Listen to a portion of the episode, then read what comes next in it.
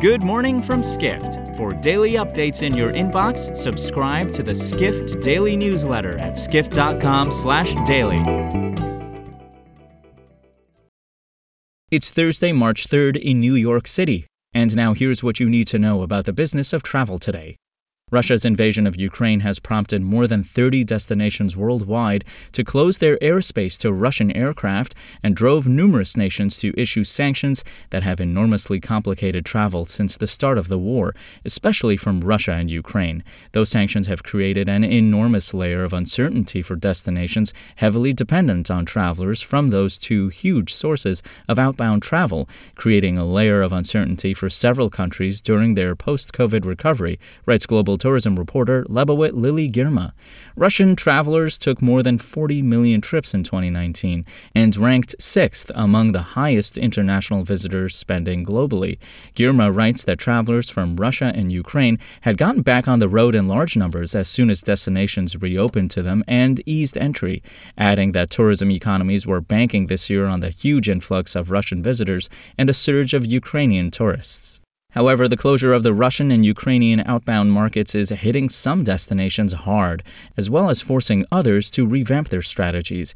Girma writes, for example, the war has made travel to the Dominican Republic difficult and could hit the country's tourism industry hard, as travelers from both Ukraine and Russia tend to spend more than the average visitor from Latin America or other Caribbean locations.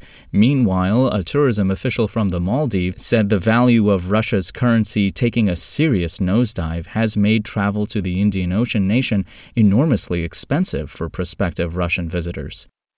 We turn next to a major shakeup at the TUI Group, the world's largest tour operator.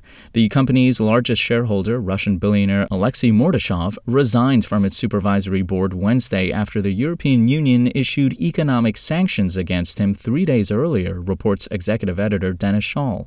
European Union officials have said that Mordashov, who has issued numerous statements in support of Russian President Vladimir Putin, has benefited from his stake in a favorite bank of government officials. In addition, addition, Mordashov's steel company holds media interests that the European Union says suppresses free flow of information and undermines Ukraine.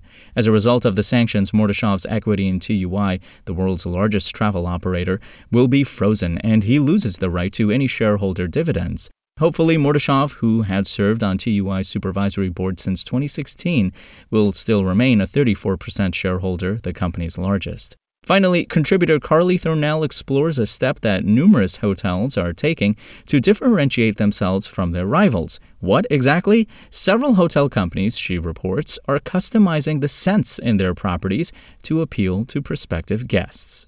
Thornell writes appealing to the sense of smell, closely linked to memory and emotion, can be a powerful way for hotel brands to remain in the forefront of travelers' minds. But while some properties feature one signature scent, such as the smell of white tea appearing prominently in several Marriott owned hotels, others, including numerous Hyatt run properties, have curated different scents for each part of the building. For more travel stories and deep dives into the latest trends, head to skift.com. To find these stories and more insight into the business of travel, subscribe to the Skift Daily newsletter at skift.com/daily.